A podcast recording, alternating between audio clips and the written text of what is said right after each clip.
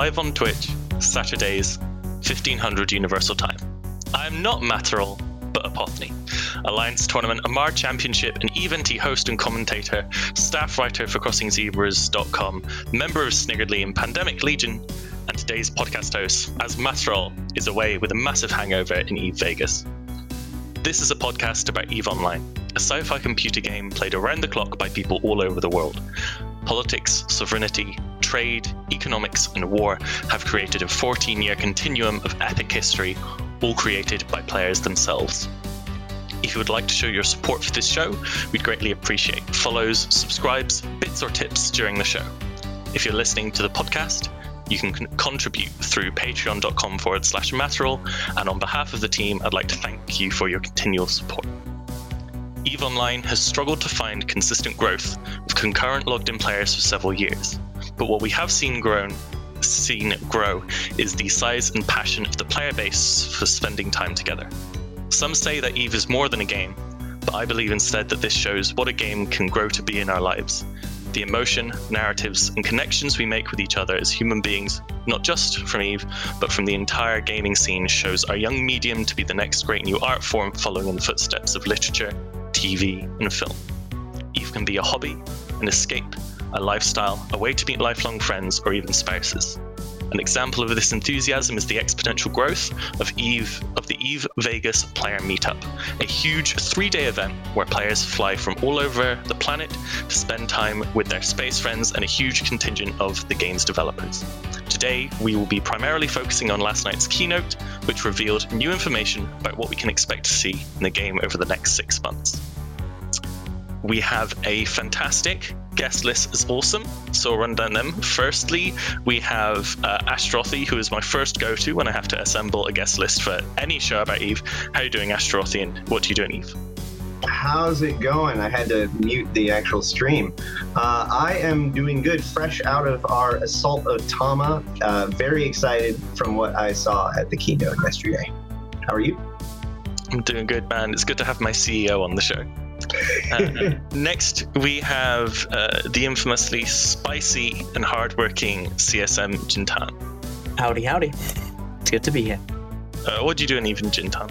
Uh, I'm a member of the CSM, the player elected um, representative community to CCP. I'm the head FC of CVA, and I also occasionally make videos. Next, we have Caleb Ayrania. I've, I've, never actually asked you how to pronounce your name. Um, how are you doing, buddy? And what do you do? Hey, partner. Uh, it's Ayrania. Um, well, I mostly do market stuff. You're looking at the market graphs and uh, putting in investments and all that kind of stuff. Been doing that for quite a while. And yeah, then I'm slightly affiliated with uh, all this pundit uh, stuff, and I write for INN. We have another regular, Carnaris. How you doing, buddy?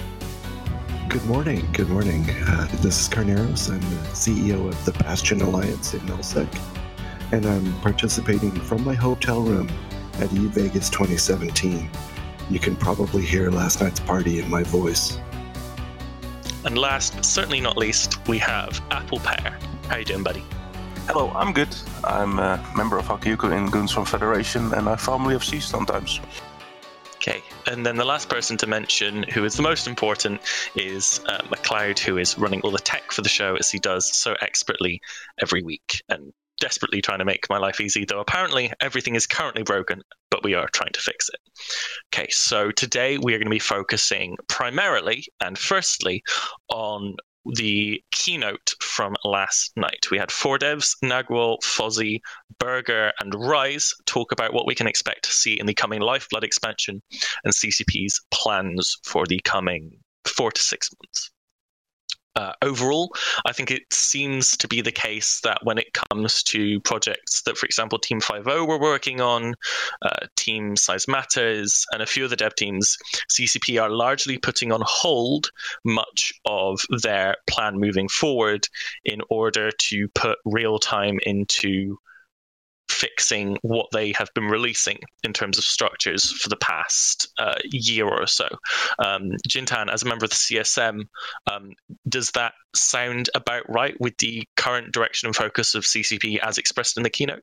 Yeah, I gotta say this keynote was really don't don't quite know how to put it, but it was uh, something that we were really hoping to see, but we didn't want to like um, believe that CCP would be able to turn around on this so soon. You know, there were a lot of issues that were addressed, and I'm sure we'll go into the details on them uh, fairly soon. But as you kind of heard from us after the summit, we were very worried that CCP wasn't um, taking what we were saying and what the community was saying seriously enough. You know, they uh, they really do seem to have listened to us here, and it's uh, something that's great to see. I, I have a concern, or I have a question about that because last year in Vegas they talked about they didn't use exactly the same language, but they basically talked about an overall structure improvement, um, and we got some of them. But there were things like uh, uh, remote drop off, so that way you could you could put, put something in a structure by being te- while you're tethered outside of it, or something like that. Um, and yet we haven't seen any of that, and it wasn't mentioned in this 2.0. So does that mean that those things were lost? Uh, isn't it in the uh, quality of life uh, thing that I, they I mentioned? Uh, there's a like lot of stuff in there, in, including maybe uh, the promised contract changes and all that stuff. So have they put out a dev blog on this yet? I haven't seen if they have or not. Sorry, I've been a little ill. CCP Mimic promised a dev blog in the week when she gets back from Vegas. Apparently, she's just finalizing it before she releases it. Uh, team Mimic being the manager of Team 50, which is the team that has been primarily the one working on structures. That's the team with uh, Fozzie and Nagual, who we saw on stage. Yeah, I, I would get into any details. Can I get an overall yay or nay about the keynote? I don't know if you want to give me out of 10, if you want to say how many stops on the hype train you guys are. Give me like an overall uh, kind of first impressions, how you felt when you finished the presentation. Seven out of 10. Well, to be so the keynote was only the first part. We're not talking about CCP Presents. We're not talking about the stuff that Phil, Hilmar showed. We're talking about just the Eve Online stuff. Just the Eve Online keynote. I'm uh, pretty happy about it. Uh, they're uh, finally doing something about the the citadels and making that more available to attack and still be able to defend themselves reasonably with the changes they're doing. So I'm quite happy that they're really going to focus on that and make life for everybody who wants to deal with those damn things uh, much easier. The thing I really like is the the active inactive state that you're that you have one less timer if it's inactive, so people have to invest something and they're not just everywhere in space. And yeah, I'm uh, in general quite happy about uh, what I did about that. Carnaris, you were in the room, right? I was in uh, in an overflow area because it's two. There's 1,200 people at this event, and the room can fit 750. Well, so, um, in terms of the reaction and the feel in the room, obviously it's Vegas. People have been drinking, people are having a good time, and generally a live audience is going to be your most supportive. Um, how did the feel of the room compare to other Eve talks you've been to where they revealed stuff? And also, as an ex developer for Eve Online, how do you feel CCP um, probably are gauging that reaction if you kind of had to think about how CCP looking at the crowd, what the reaction they got, how what they might be thinking given the reaction they got from the room. Well, the the reactions were were good, um, sometimes very good, uh, and then a little bit later when they started, when uh, Hilmar got up and started talking about other CCP activities unrelated to Eve, it's easy to con it's easy to compare and contrast the earlier reactions from the Eve keynote with those, which were more muted it was a fairly uh, mild uh, reaction when he introduced, for example, a mobile phone game, and, and no one. Might you classify the support as polite? Yeah, well, no. The I would say the latter section was polite support. Yes, that the but the Eve keynote I think was warm, and I'm personally pretty happy about everything I see. I'm nervous about the moon fracking thing. I believe firmly that alliances do need an income source, uh, and I don't immediately see a path to how this will work for my alliance. But uh, Uh, but everything else, I, I, liked what I saw about the structures, ship tuning. The uh, we're going to go through the list, so I don't want to tip our hand, but that all looked good. I, okay. I will say that my only concern about the keynote at all, which I, I would give it an eight out of ten, just uh, overall. My only concern is is that it's clear that they're still having pretty significant issues properly messaging the new PVE content. Uh, I noticed that when they transitioned to talking about the fobs and the um, the uh, resource wars, it it almost feels like they didn't quite have that pitch totally locked down. Okay, so um, we have a lot of material to get through and not that much time to get through it. So we're going to go through it chunk by chunk and uh, make yourself uh, known in our beautiful Discord backstage channel uh, if you want to talk about a certain topic or just jump in on, on top of uh, people when they finish talking. Uh, by the way, we do have a Discord channel for Talking in Stations. I'm sure somebody helpful will link that in the stream chat and it will also likely be linked um, on SoundCloud if you're listening to there or wherever you're listening to this. You'll probably be able to find a link for the Discord somewhere. So first, we had CCP Nagual, who I believe is a member of 5.0. He's a relatively new dev. Um, so the purpose of his talk is that specifically of moon mining and primarily of what we are seeing in terms of how that's changed since the last dev blog we had about moon mining and basically what we're getting in Lifeblood towards the end of this month. So in moon mining, we have um, firstly, it is one of the most beautiful graphically things CCP have done in the game. I thought the new suns were mind blowing, but literally firing a laser into a moon, grabbing a chunk out and pulling it into space, which is literally what is happening with moon mining. That's pretty cool. To go over the base mechanics, you set up your refinery at the one beacon per moon in the game. You then fit your drilling module, you then uh, set up your laser to start mining the moon. After one to eight weeks, which is an important um, time frame to notice, the rock of moon will be pulled out and exploded around your refinery. The same volume will come out each time, I believe, but there is the potential for a variable grade.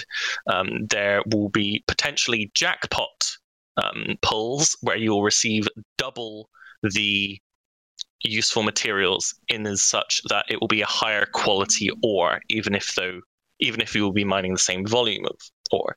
There will be a mining ledger, uh, both for the alliances who moon. There will also be a personal mining history, retroactive as of July 2017, to see what you have mined, your mining efficiency. It's going to be a great thing to discuss with your friends, ha, I've mined more trip, more Veldspar than you this month. Let's have a competition for next month that could possibly lead into Corp and Alliance competitions for who mines the most and all that kind of thing.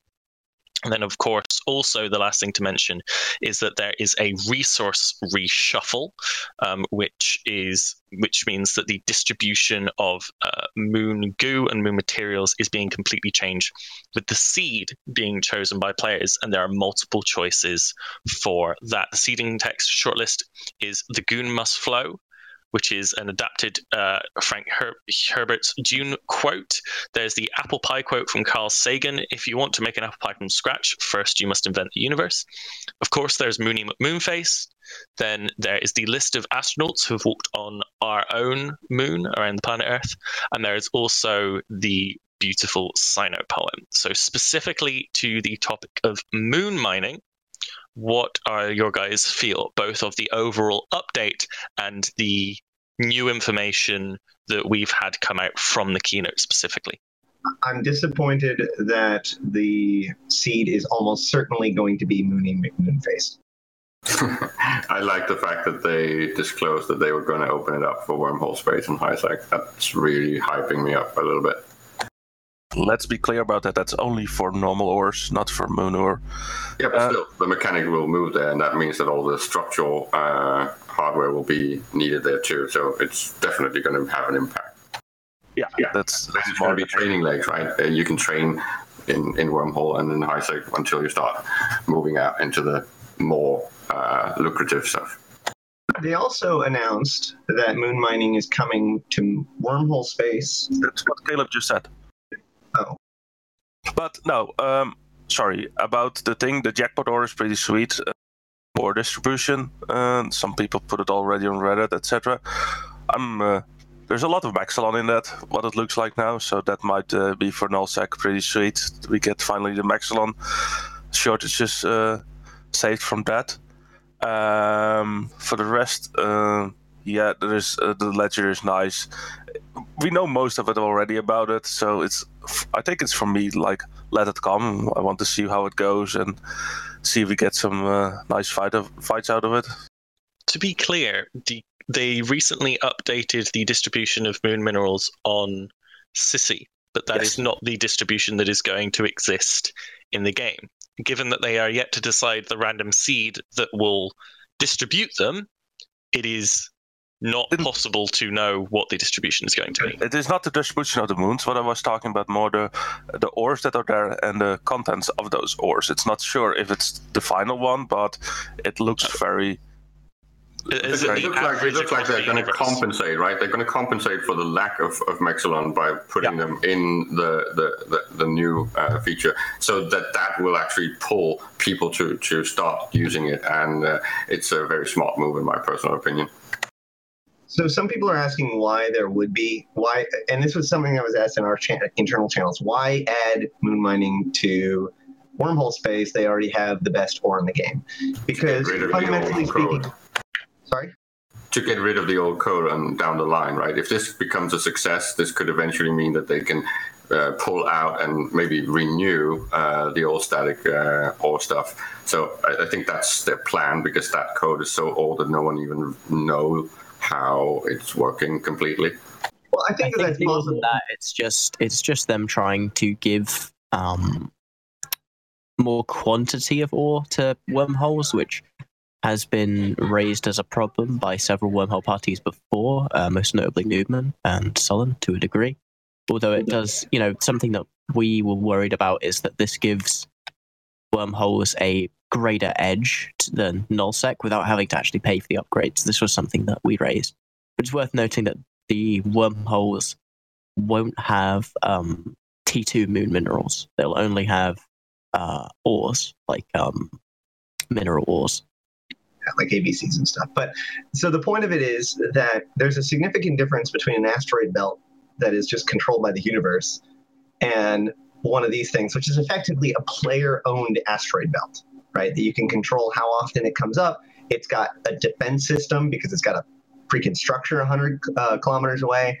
Um, you know, it's a significantly different thing. So I think it's a good thing that this is coming to wormhole space because it just opens up opportunities. You're right it doesn't add anything any new resources to be in wormhole space but it does add just a new thing for wormhole organizations to um, organize around it's a, it's a knob that's easier to, to turn and, and tweak from CCP's side if they plan on doing something with the static roids and with anomalies. Say, say they wanted to nerf anomalies a bit, then having that as a backup boost is perfectly valid. It makes perfect sense and it won't actually disrupt too much of the current systems.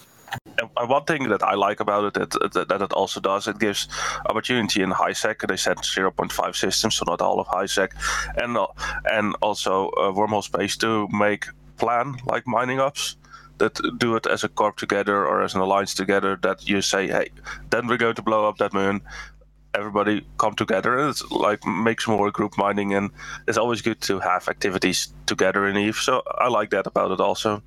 the other thing to remember is that uh, like not all wormholes are c5 c6 right? And and and yes it, it's true that like wormholes have been very apexed recently but i think that this is the kind of change that can really bring life to lower level c uh, lower c wormholes as smaller player organizations can hold them and do cool stuff in them. One of the things I'd like to mention, though it wasn't mentioned in the keynote, I've heard rumors in the rumor mill, uh, possibly on Reddit, possibly somewhere else. And Jin'taan, I'm sure you can confirm, deny if you're up to date on what is NDA'd and what isn't.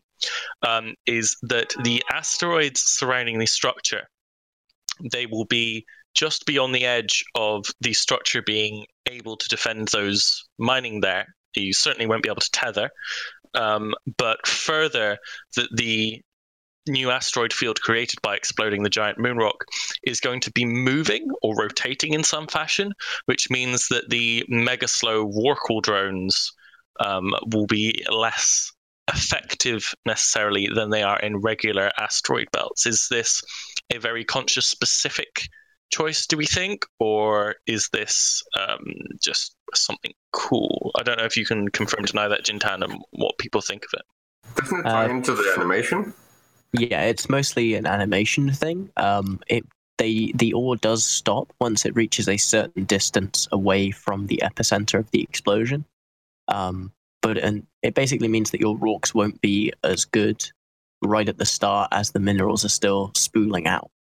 However, it's It's worth not noting. It's worth It's a noting. rotational orbit about the refinery. Then it is merely it explodes and moves outwards to Yeah, the chunk itself is detonated, then the minerals move out from there, and that is a uh, that is a, initially very fast, and then it slows down until it reaches its um, intended uh, maximum radius. It's worth noting, however, that you can scrab and web, uh, scram and web the rocks at this point, which means that you can uh, you can potentially actually keep them still. If you scram and web them, they go to zero meters a second.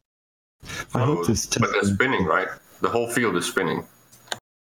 Uh, I don't know about that. I haven't heard anything about that. Because That's I- you I didn't see uh, in the animation. It looks as if the whole uh, chunk is actually rotating around its own axis, and that's why it creates that spiralized uh, effect on the explosion, right? So if that continues after it's been popped, that makes perfect sense, and it adds a bit of dynamic to the mining.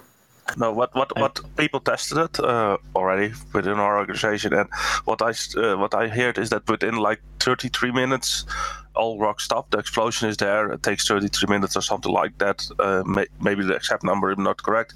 To move the rocks, and then they sit still, and then you can just mine it like a normal asteroid belt, and uh, and then it disappears after a day or two or something. What whatever the time is with that, but it doesn't keep moving. It keeps moving for like the first 30 minutes, maybe an hour, and then it stops moving. Okay. Anyone Yeah, else? that's on how I understood mining? it as well. Um, in general, I'm still mildly concerned about moon mining, but I think that with the new um, with the new structure mechanics, it should be a lot more healthy. And speaking of new structure mechanics, thank you for the segue, Mr. Tan. No Um, worries. We move on to possibly the most complained about, most requested change by the most vocal part of the player base. We'll call them that. We have Citadel's. It's being called Citadels 2.0.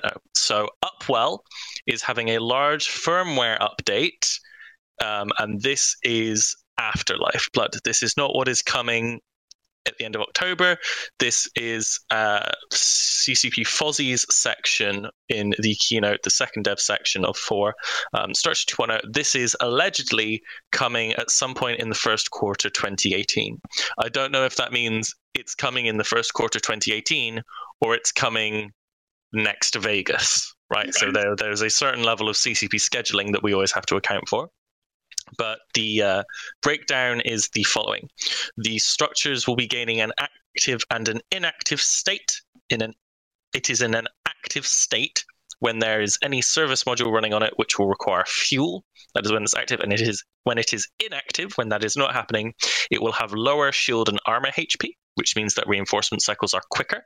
And further there will be one less reinforced timer it will lose the armor timer i don't know why that they're losing why lo- having lower armor HP in, in the inactive state when you don't have an armor timer, but I'm, I'm sure that makes sense to people who understand citadels more than me. Then we have a complete rework of the reinforcement system. As I mentioned, a citadel in an inactive state is um, going to have one less reinforcement timer and require less time to reinforce through lower HP. Um, but overall, there's a rework of the reinforced system in that you will be able to shoot the shield timer 24 7 to force the initial timer. That will come out in the following one to two days, but at a time chosen by the attacker by the time they attack. The second timer of three will come out at a date chosen by the defender. Uh, and then the final timer will be at a date and a time chosen by the defender for a great last stand. I'm not entirely certain if I still want three timers and a great last stand for every single Goram Astrahus in the universe, but this is a massive, massive improvement. The total length of the set of reinforcement times will vary depending on space, with wormholes and nullsec having the shortest timers, possibly wormholes having shorter than nullsec, followed by lowsec and then highsec with the longest timers. In terms of combat, the citadels will be gaining burst projectors in the style of supercarriers. They are removing the much hated void bomb, which is part of the reason we've been forced into Macarios Online, though an AoE neut burst effect is still is going to exist in some form, which may take the role depending on the stats we see for that. CCP are specifically trying to design it such that there is more skill for the attacker and defender. I don't know if this is going to be skill checks, such as do you have a hick to make sure your logi doesn't get boost, or if it is a push and pull skill where each group is trying to outplay each other, because there are you know ver- various types of uh, addition of skill to the game. There will be a they will gain the gravitational puller from Titans. They will have we will have more structure fighters and T2 structure modules. And then the fourth point brought up, which we've already mentioned, is that moon mining is in wormhole space in ISX. So there's a huge, huge overhaul of the entire structure system. As we mentioned at the beginning of the show, this is CCP going, okay, we want to get to the next set of new structures. That's really important. But the CSM have convinced us that we need to fix what's going on already because uh, many people are not very happy. And I'm sure Jin can, t- can talk to us about that. But the first question I want to ask is actually to Ashterothi. Um, I, uh, I'm assuming when you heard that lowsec citadels would be close to the long end of time time to get rid of them, and also that they didn't speak at all to the current problem citadels have in faction warfare space, that you might have been shedding a tear. What are your thoughts on the Citadel changes, and uh, what what does faction warfare need? Because I know the Citadels are currently a huge problem in faction warfare space, right? Yeah. So um, basically, the short of it is is that whether or not you see that Citadels are a problem in faction warfare, they've definitely changed the game. Like the faction warfare has had to completely adjust based on it. Um, and this change was a change that was made without faction warfare in mind. So not all of the knock-on effects are that great. That being said, several of the changes definitely address the problems that I have the fact that inactive timers have or the inactive uh, citadels have only two timers means that you can't just like drop uh, a Raitaru in every system and then feel like you you now own the war zone regardless of who has control, uh, and that's good. The question that I have is very much how long until that last stand has uh, is because if you think about it what really needs to happen is you need to be able to push somebody out of the system and you need to be able to do it relatively quickly. Um, with POSes, you can push somebody out of the system within three days. With the new structure system, if the Citadel gets anchored, you could have up to two weeks of nonstop siege. And so far, no faction has actually been able to resist or sustain against that level of onslaught. So um, I'm not sure if this is going to be enough of a change, but it actually very well could be. I'm personally going to use this uh, change to the citadels and the fueling part to go through my alliance and tell all my guys if you don't need that structure up, take it down. If there are 25 others in the system and your functionality is covered, don't fuel them all. Just and don't just leave it up and inactive. Take it down. We'll use it again somewhere else, like on a deployment. It would be sweet to have your system where you're living in to be able to see anything on the overview uh, instead of citadels because I'm sorry. someone just used all of the hot water in our house and my little brother was in the shower. And oh my god. So I do appreciate like the Citadel as boss mechanic. I think that that's pretty cool. And I do I mean, like, I think I'm most excited for the balance changes to Citadels because if fighting the Citadels are fun and not just like, hey, we have to be in Machariels because that's the way that it works, um, as long as they can change that, I think it'll be a much more interesting world. Because we were totally happy with knocking over citadels. It's just it, it it ended up being too much of a hassle all the time. I think maybe we should correct the second timer argument. Uh, it was also pointed out in chat. I don't know if Jin'taan or Apple wants to point out that it was actually in the defender's favor on the second timer as well. Yeah, Well, what- yeah. So the, so the first timer is whenever you want. Like you go in there, and you hit it, and then the next timer will be. It's kind of like Pocos, right? So it's at least a day, I'm pretty sure, and then it'll it'll come out during the time frame that was chosen, right? So like. Uh, we are U.S. time zone, so you could come and hit our our our Astrogoose whenever you want, and then it'll come out sometime in the next day or two during U.S. time zone, and then you can hit it again then, but we don't get to choose the day. And then the final last stand occurs on the day and hour or you know window of our choosing. So probably during our, what would be our vulnerability window in the old style.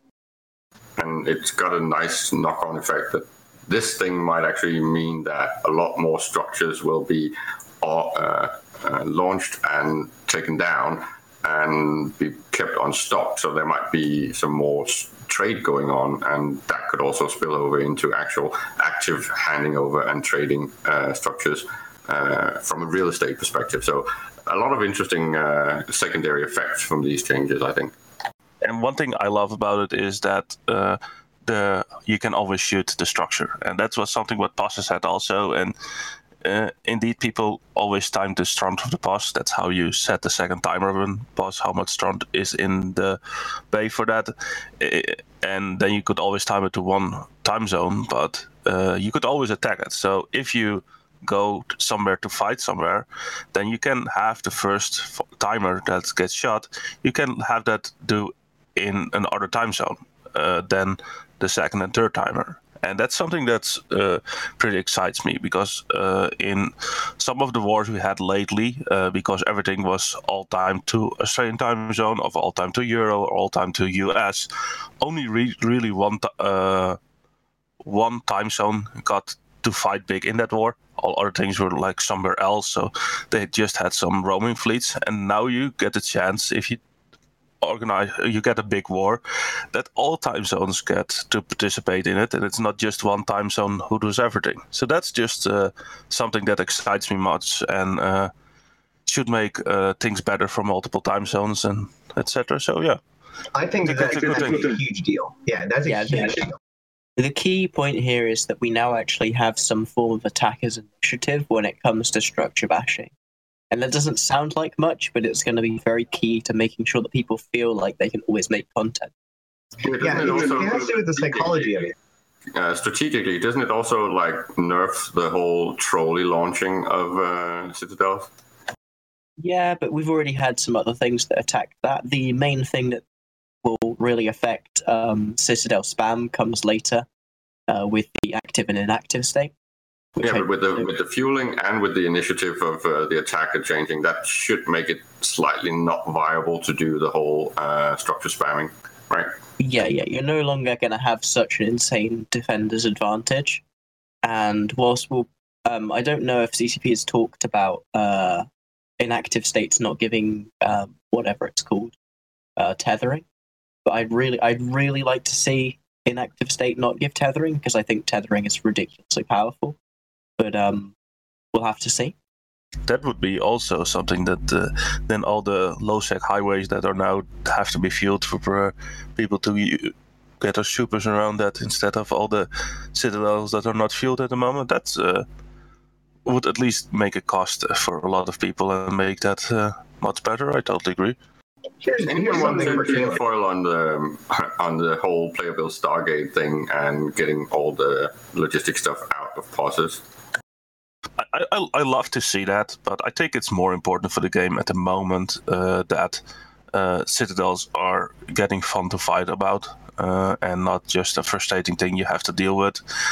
And I think this will make that much better. You get rid of the void bomb, so that's they said yeah they nerfed it a bit, but it's still really powerful um, to deal with. You have then indeed the burst projectors, but if they do it like the super carrier, you can only do it so many times so minutes it's much shorter and etc so and it's not like one you are all you kept gone. The fact of that is just it tinkles through a bit, so you have the chance to burn out of it, and uh, you, people have to burst protect at a certain location. And if you move around of the grid, then you can just move away from where that burst projector is uh, done. Uh, so uh, it, it nerves a bit the defense, but on the other side, people uh, and I think the G TFO is more for Keepstars because it's a doomsday.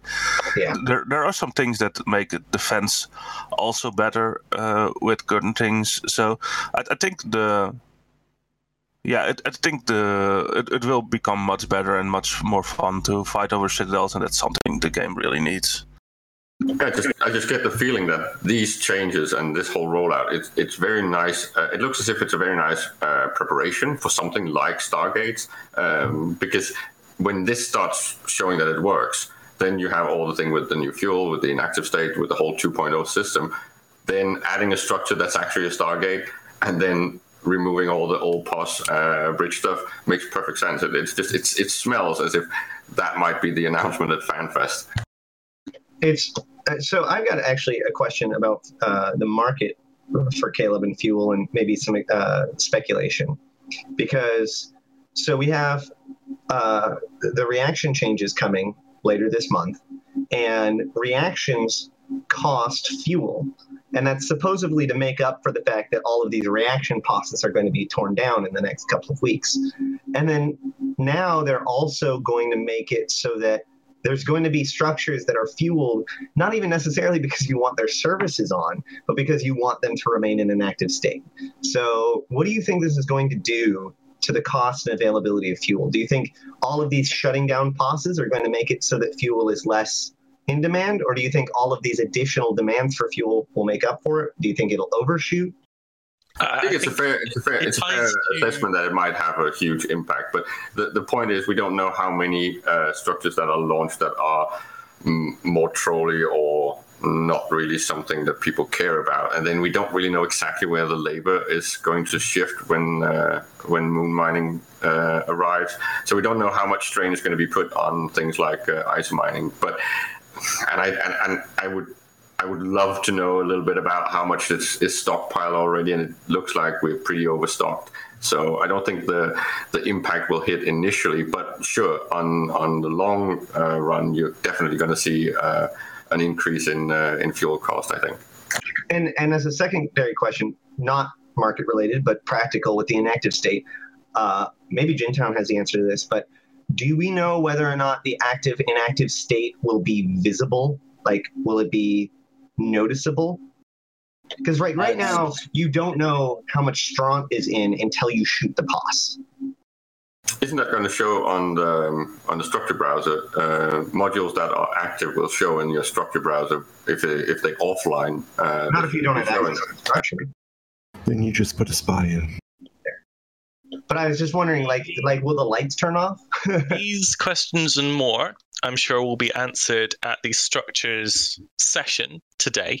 Um, there are many talks, and it's kind of sad we can't have this show after those because I'm sure there's going to be a lot more detail gone over in many of the talks that are happening today. Obviously, big shout out to Matterall's talk on the continuum of war in Eve at 12 p.m. local time today. You guys should That's about go to three, that. It's about three hours and 15 minutes from now that should also be on the CCP stream.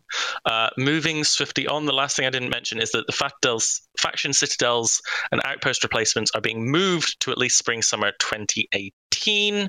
Obviously, to make way for all these changes they're doing, they're pushing that on a bit so Jin'taan gets to keep his home and not be a lowsec CSM for an extra couple months uh, until possibly he's no longer on the CSM, assuming he's not running.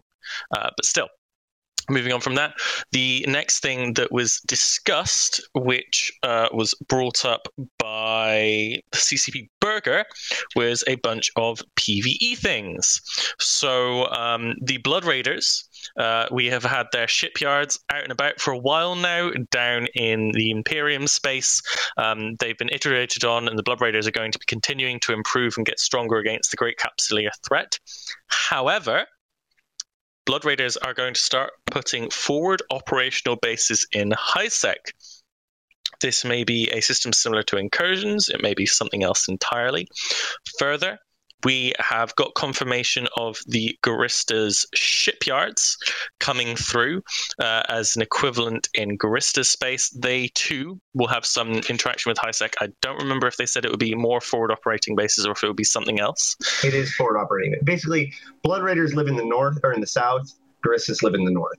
So yeah. from the south, you've got Blood Raiders coming in, and from the north, you've got Guristas coming in. But they're basically doing the same thing we got the confirmation again of the Guristas capitals. We have the Caiman, which is going to be the Guristas Dread, uh, the Komodo, which is the Guristas Leviathan, uh, Titan class spaceship, and the Loggerhead, which is the Guristas Force Auxiliary, equivalent to the Minokawa.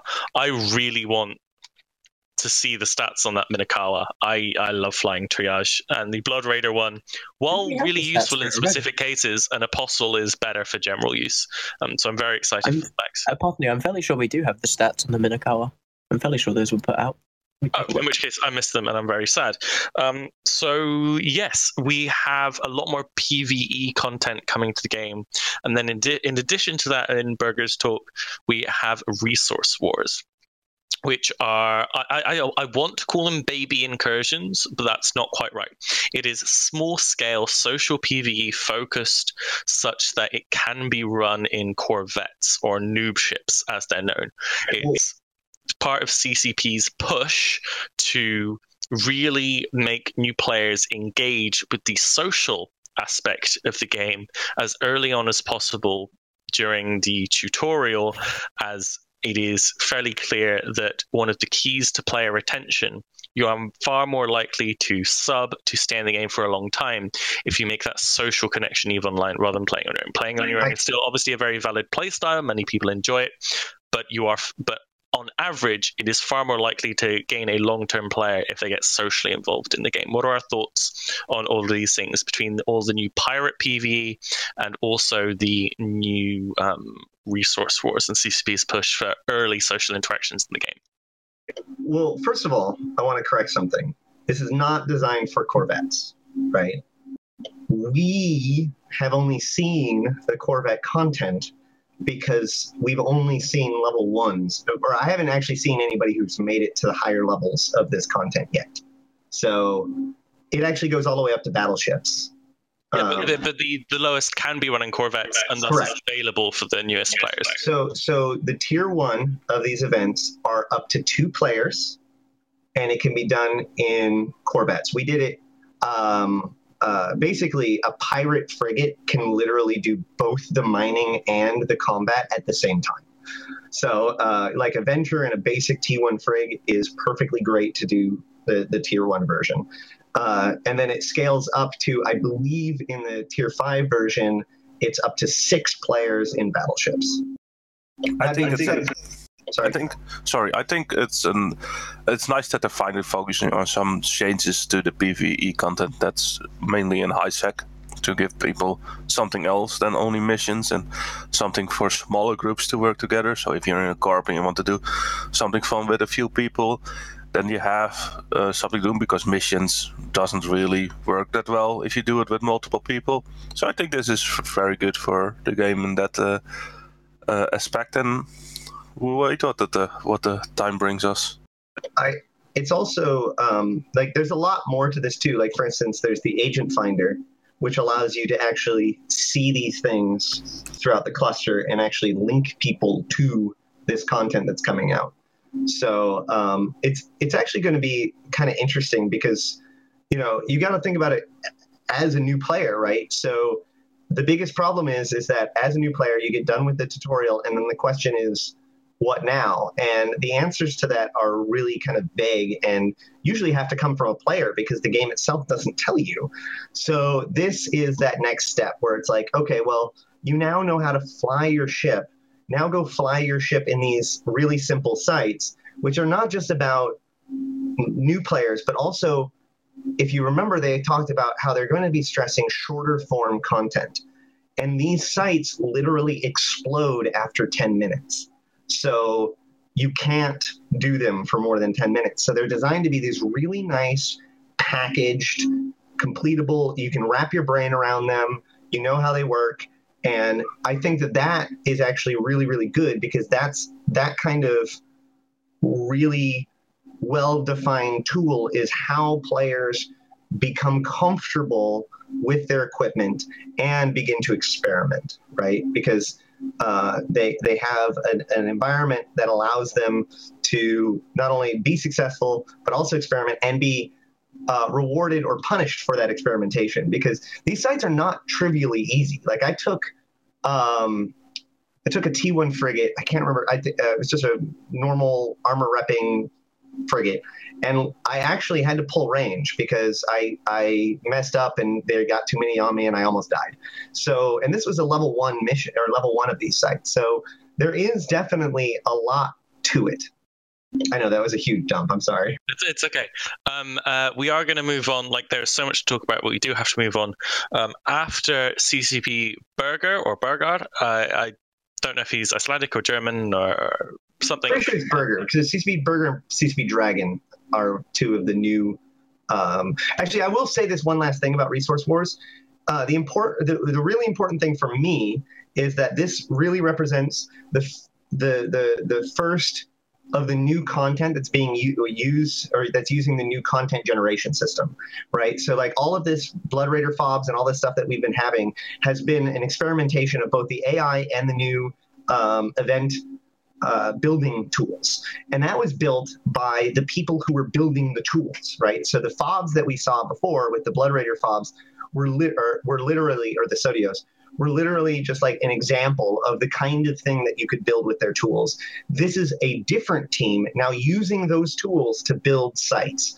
So we're going to see more of these and we're going to see more interesting ways of looking at encounters. This is this should be just the beginning.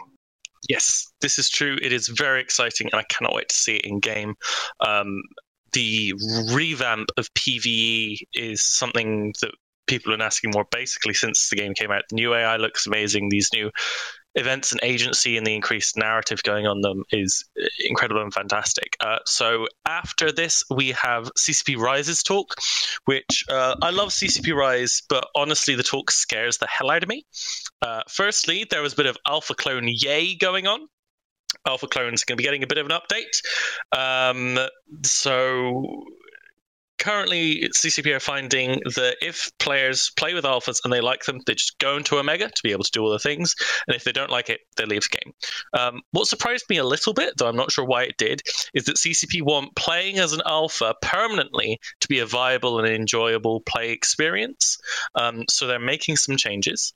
Um, so, firstly, uh, alpha clones will no longer be race locked. No more racism among alphas. You'll be able to fly all category of ships.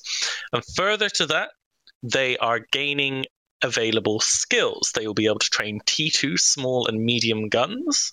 They will be able to fly battle cruisers, and they will also be able to fly battleships, though notably they don't get Tech 2 guns. The bit I'm not sure if I support there is being able to fly battleships.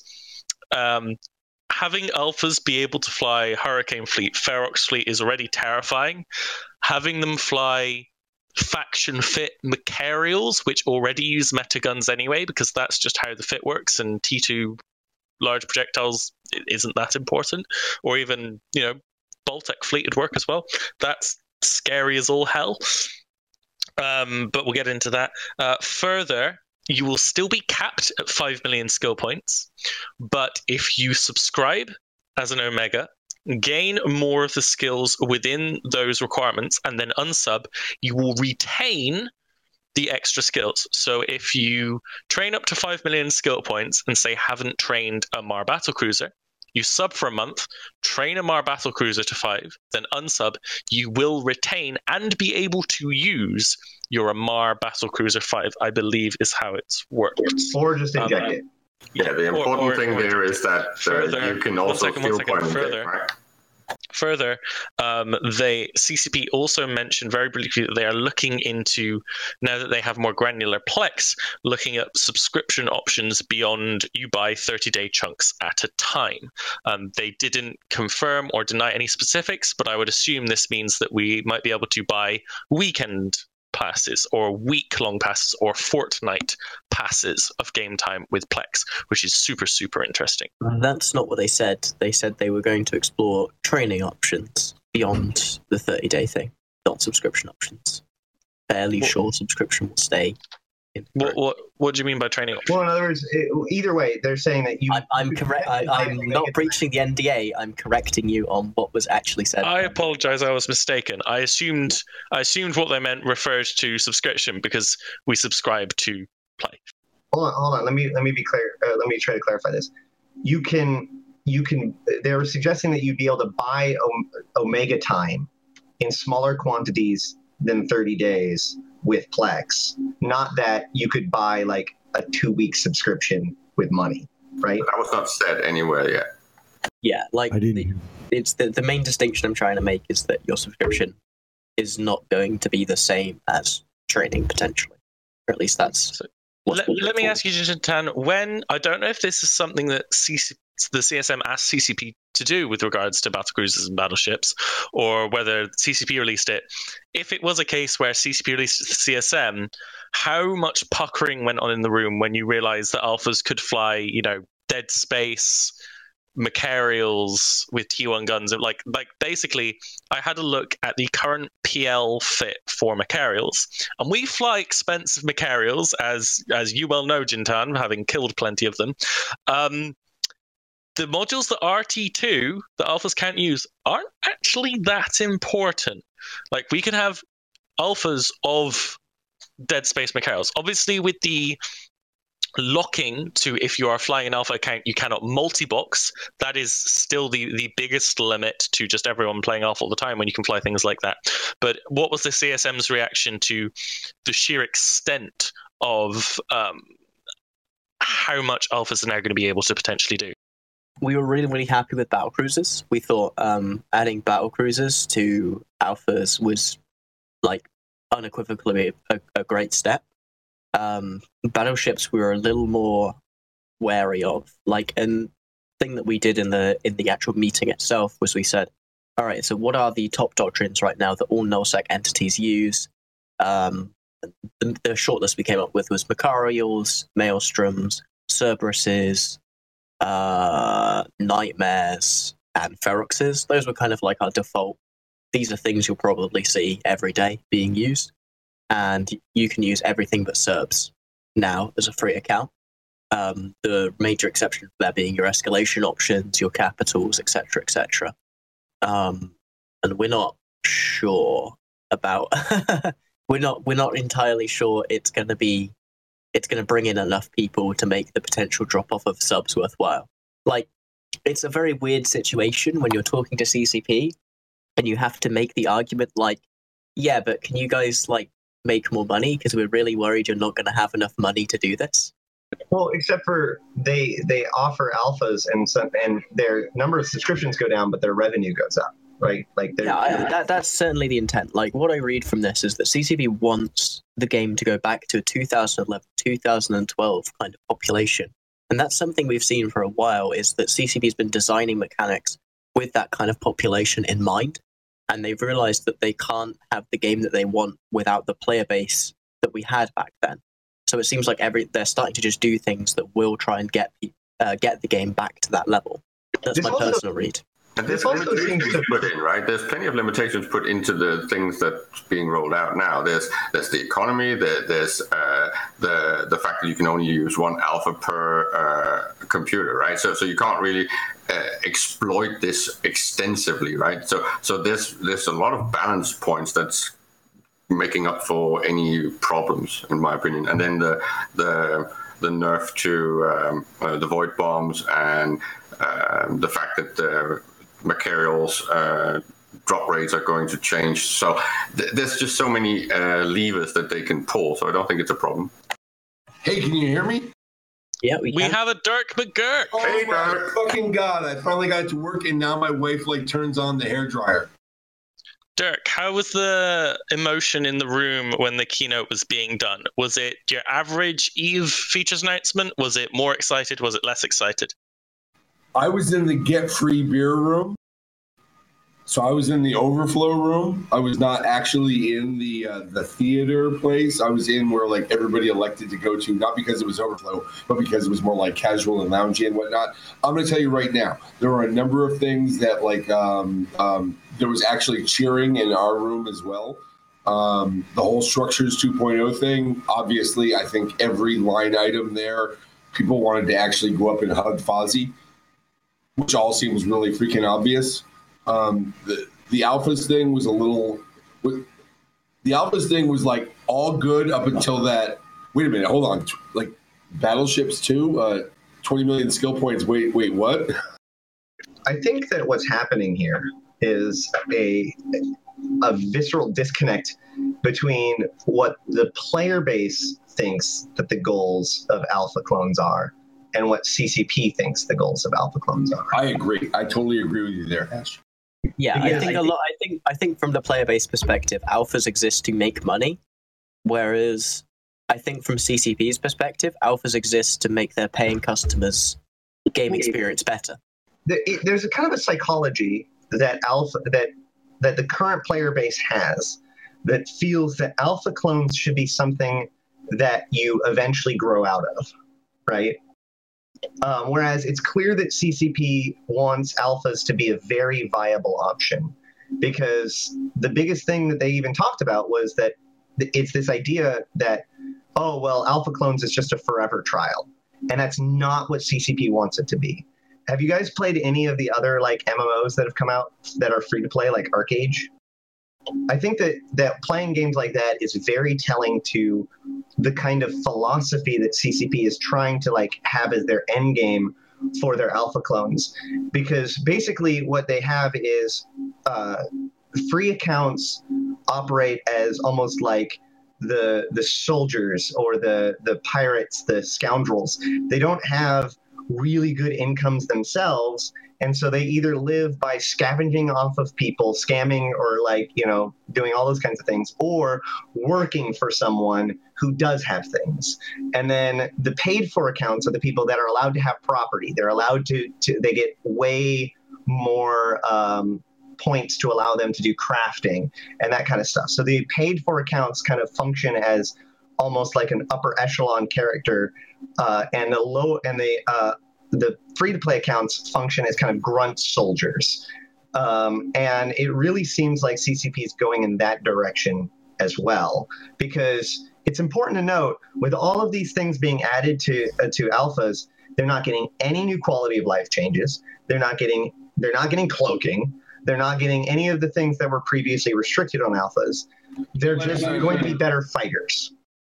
I just hope that they also consider uh, adding some industry and uh, mining options to the alpha or the extended alpha option because that could potentially compete with the current uh, multi-boxing, uh, multi-account uh, dominance.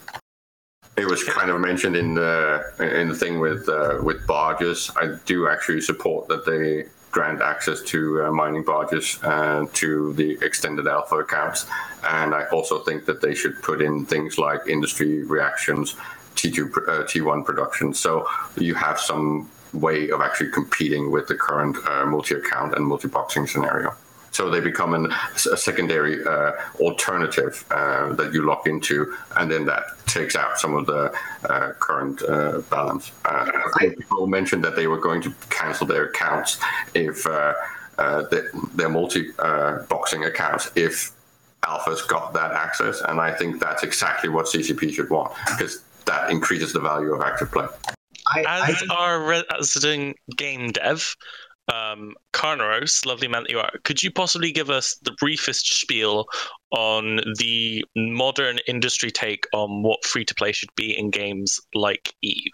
Though there are a few games like Eve, but in general for MMOs. Well, Eve's always a, an edge case in, in an MMO, but as a game dev, you normally if, if there's a, a, subscription mode, you normally do want to also, or, or, a, or, a, premium mode, you normally do also want to have your your free player mode be viable long term.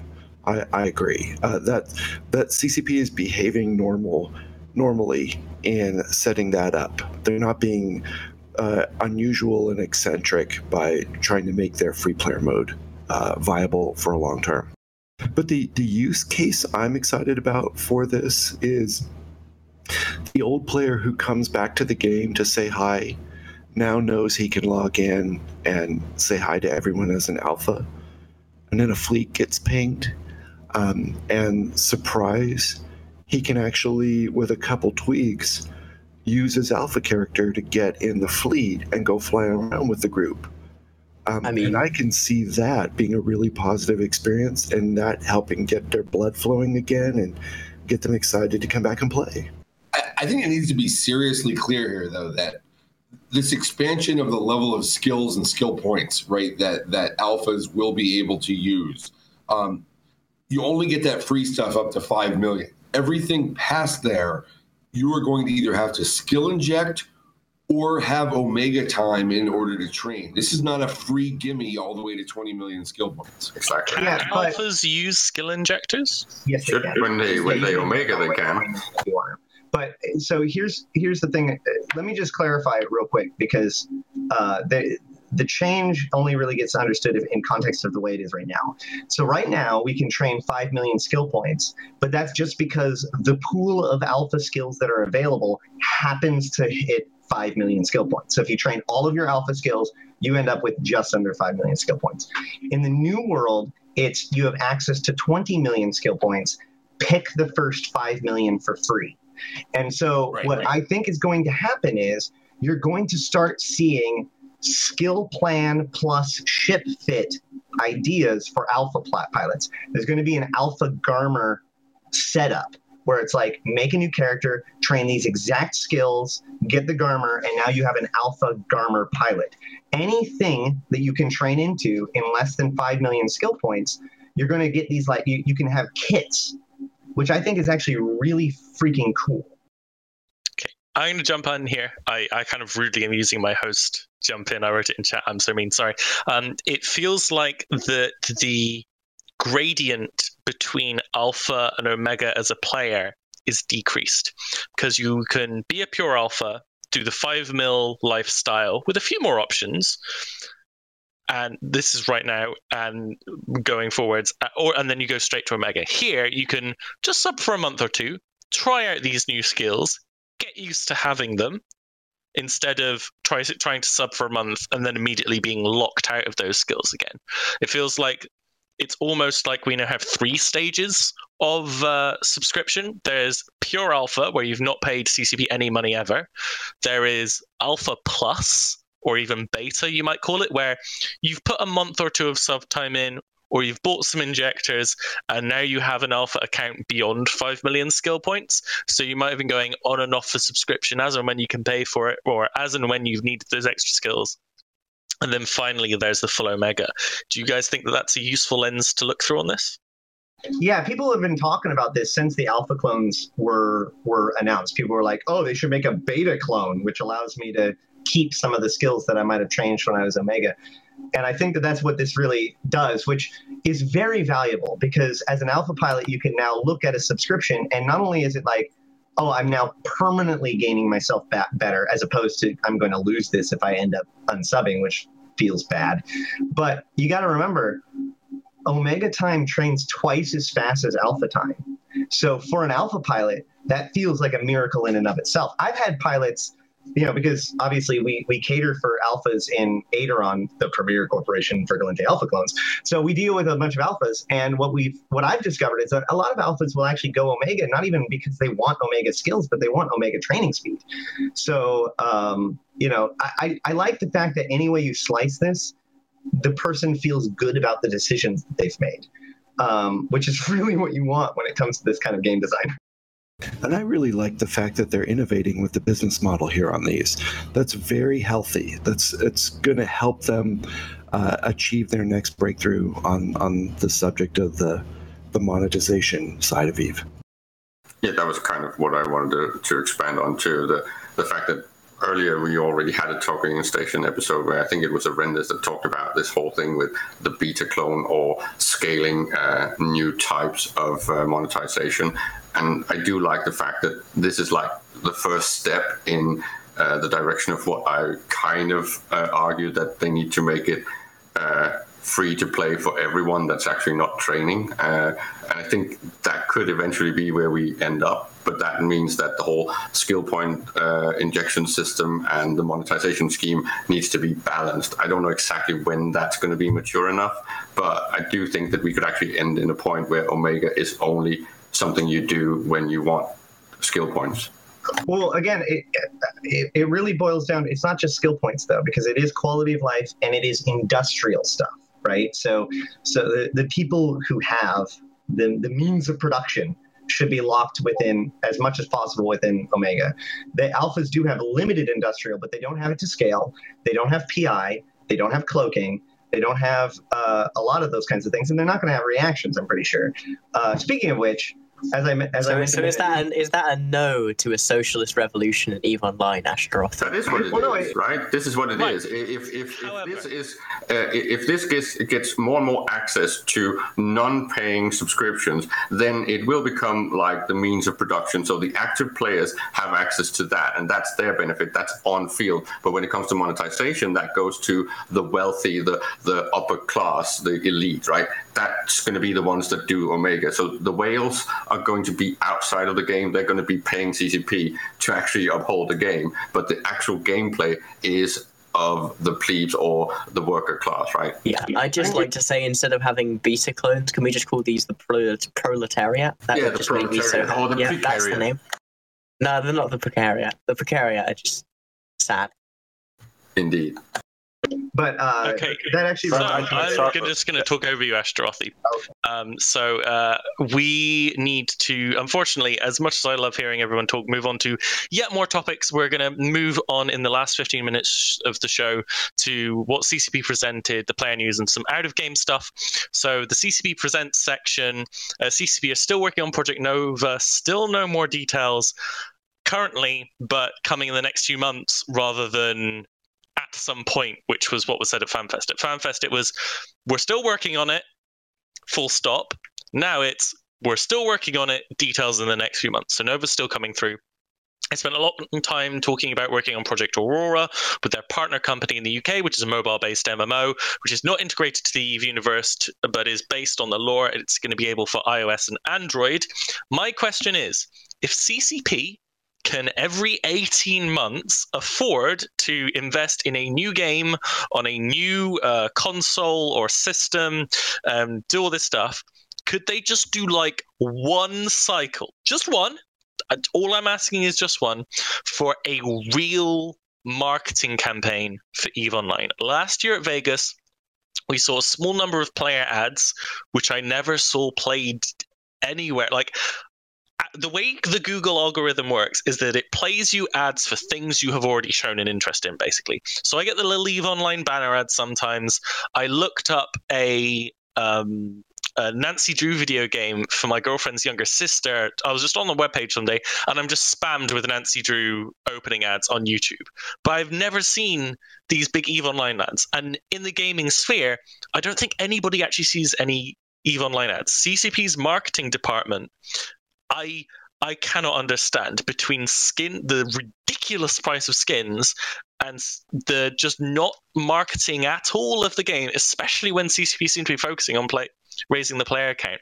They cannot just be relying on word of mouth. Like I'll hand this over to you guys, but please CCP advertise your Goram game. It's a good game. You are not the tiniest indie developer. You are not AAA, but you are not the smallest indie developer. And I hear more about new indie games than I do about Lifeblood, than I do about uh, Valkyrie Warzone, and I actually play the game. Do, do- I cannot you believe that remember- you only gave us 15 minutes for this topic. Do, do you remember when when the whole alpha clone thing came out and, and there was this whole idea that well they're not marketing it right now they're waiting um, you know they're waiting until they get it right and then they're going to do it and here we are a year later Yeah, no, they still have not marketed it. I, I'll I'll straight up say that I was the one that said that a year ago. I know you were So so that's I fine. all kind of thought it like in general at the same time, but here we are a year later. You're absolutely right. They do not market this game out there. I still believe that this is still like word of mouth amongst players, and and that that needs to change. I'm starting to have grave concerns that CCP may not have faith in their own product. Like, I don't think that at all. well, so like, so like, I here's think it's more that Hilmar isn't engaged with Eve and hasn't been since Well, years. There's personally. a critical problem, which is that uh, this all goes back to what I was talking to CCP Seagull about two years ago, which is that um, one of the things that they learned at uh, the bit battle, not the battle for Asakai, but the ba- next one, um, uh, BTEC BTEC R. Then what they learned from uh, BTEC R and the This Is Eve trailer and all that stuff is that basically Eve is, is this really awesome engine to turn pe- potential customers into ex customers. And uh, that was a huge problem for CCP. And that's why you're getting this, you know, NPE and all that stuff. I just wonder if, like, at every single step, CCP like puts it out and like gets ready to market it, and then looks at it and goes, "Oh, people aren't going to stay in this." And so, like, every step of the way, I feel like, okay, well, now's the time to do it, and and now's the time to do it because with resource wars and all that stuff, now these people have things to do once they start playing. You now have a game for those new players to play until they find out about the metagame and all that other stuff. But yet, The ad campaign must come. It will come. Well, Carnos, go so much ahead. worse. It's not even a fucking. Wait, wait, ad campaign. Let Carnos You're, well, you hit the nail on the head. Timing is really, really important on this. They start. They spent a little bit of budget just at the beginning of the alpha clone thing, but what they really wanted to do was get the new player experience where they wanted it, and get the alpha clone experience where they wanted it, and then uh, spend spend their money because it's not. It's not just that. Uh, they only have so much money to spend on marketing. They can get more money later what they what it is is they only have so many prospects they can market to.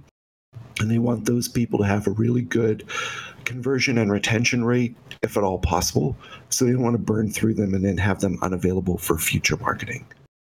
Well, okay, I get all that, and and you know the nice thing is that it's free to play, so it's like, well, you can always bring them in later, um, and that's kind of what I've been telling myself. But Eve Valkyrie released last week and was not on the Steam carousel, and the numbers on Steam show it. Like I know, I know that there's other uh, things like the the PlayStation market and all this stuff. So I'm not, you know, the PCU on Steam isn't telling the full story but it is telling the story that people on Steam literally don't even know that Valkyrie exists, let alone isn't a virtual reality uh, game anymore. It's not on the carousel, it's nowhere on the front screen, and it shows. it is very hard to get something on the front screen of steam by the way There's there's indie games on there. There Spore Galactic, whatever. Fine, maybe it's more difficult than I thought. Think, but it just it seems like that would be a very obvious thing for them to do is to put it front and center. Okay, so uh, overall, then we are hoping that when Project Genesis comes all the way through and CCP are happy and they've tinkered with the NPE and whatever small scale testing they're doing with the current lo- flow of new players we get is going well, that's when ad campaign, ad campaign, ad campaign everywhere, and we just see it plastered across billboards and TV screens. We get a Super Bowl ad, um, like permaband literally do the American national anthem at sports games at the big Super Bowl, like. I want that, man. I want that so much. Like they land in a real life rifter. I don't know. Anyway, Mute, so mute, we mute have to move on to Well, I have one more thing to point out about that though, which is that we That's also not didn't really get a cinematic trailer, so that's really odd too. Yeah, cinematic I- trailer. They usually do as a I, fan I fest. think I think none of that is going to happen. Anyway, anyway, we need to move on to player news. Um, so many things have happened. I'm going to list all of them, and then we'll pick a few things out. There was a IAS TAC i5 Citadel fight, which is a thing that happened that I learned that happened when we started the show today. Um, there has been a big offensive in Tama and a big defense of it, naturally. Um, the culture have dropped Sov in Fountain to the initiative. Um, there was a Caedes reimbursed by CCP from NPC rat database cock up drops in a Naglfar kill mail. So I believe it was Wrecking Crew killed a Nag. It uh, has a. Um, uh, it was uh, it had a Caedes in it, which is an alliance tournament prize ship and ridiculously expensive. And um, on the player news, it says Waffles to join Pandemic Horde. That is not in fact accurate. Waffles have officially joined Pandemic Legion It is the final graduation. All my little waffle bros have grown up and they are now a full member of Pandemic Legion Corporation. We Full-fledged also member. gained the corporation Oblivion Watch, which is actually an old Hydra Corp, which obviously makes that quite interesting. Um, especially when it comes to the 18 next year. So, very first thing, uh, Ashterothi, give me the three minute version or less of the recently what's been going on in Tama. Sure. Well, the story of Tama kind of goes back to um, uh, a different offensive. There was an offensive of the Gallente about two weeks ago um, to try to take back Nen that stagnated out. The state managed to kind of turn the blade. Um, although a couple of us were all kind of playing in nullsec at the time. So when we came back, we were like, or we were like, well, we need to do something. So we targeted a, a Tama. It had recently been flipped by the state. Um, and so we decided to see how big of a noise we can make about it. So we did, we put out propaganda and all that stuff. And ultimately, Tama became one of the, de- not only the deadliest system, but bigger than the top four or five deadly systems uh, combined for basically a week. So it was a good old fashioned siege. We had some pretty funny mistakes, like we got locked out of the Fortizar we were staging out of for like a day, which really caused some problems. Uh, about halfway through the week, the state rallied and showed some really good force. We were we were doing up to 20 to 30 man fights in plexes basically all day. Um, besides that, we've seen s- scattered resistance. Um, Tama fell yesterday, but uh, the state has sworn to return. So um, that's where we're at right now. Tama is back in Gallente control, but the state is vowed to reclaim it. So, uh, quick question to those of you who null politic far more than I do. Um, the Imperium, uh, after being kicked out of the north and encaged in their fortress in Delve, um, although the question is, are they prisoners or is that their fortress? You know, that, that can be spun whichever way. Um, they initially tried an offensive on the north not that long ago in Hakonen. Didn't go amazingly for them, um, depending on who you listen to i.e., if you listen to the Mittani, things went perfectly. If you listen to anyone else, they got the shit kicked out of them. Um, so uh, either way, but has anybody else noticed how they've been very slowly, very gently, very quietly been expanding northwards through Fountain, and they've just kind of slowly been taking over. First it was the moons, and now it's Fountain, and then maybe later it'll be a bit of uh, Cloud Ring, bit of bit of X70 action in Pure Blind. What's the deal with that? Uh, Connors, as our resident, uh, and Apapair actually, of course, as our two resident um, Imperium members, um, can you talk to some extent about the Imperium expanding northward once again into Fountain? Uh, what, I- what I hear, there's nothing to see there, and nothing nothing happening at all. It's, it's Are, are you literally Ukraining me right now? No, this is just teasing you. No, but uh, I don't know exactly what the thing is, but uh, the culture left, and I think Init took an opportunity to uh, claim the sov there. It's uh, in between our space and Syndicate, where Init likes to live. And since our friends in MC did an oops with their Keepstar, uh, then that that's also a bit more uh, available to Init. I have the ID, so I don't know what the plans is and what is happening, but uh, apparently they stepped in the hole that uh, our friends in uh, the culture left behind. Okay, anybody have any thoughts on the IAS, the Tama culture droppings of the Caedes thing, and the uh, additions and removals to the PL Corporation list? Same old, same old. Just the general churn of Eve, really. Fair enough. So now we move on to out of oh, game Oh, topics. we- Sorry. we we can't just move. We got waffles and adversity's at. So it was like it was like this big swap, right? We got like you know the cool bros from waffles, and adversity is like rolling on to like other pastures. They're not rolling on, Dirk. They are sticking in our pants like a nasty, regretful one night stand tends to. I, d- I as do want to say, to fish our supers and warquels.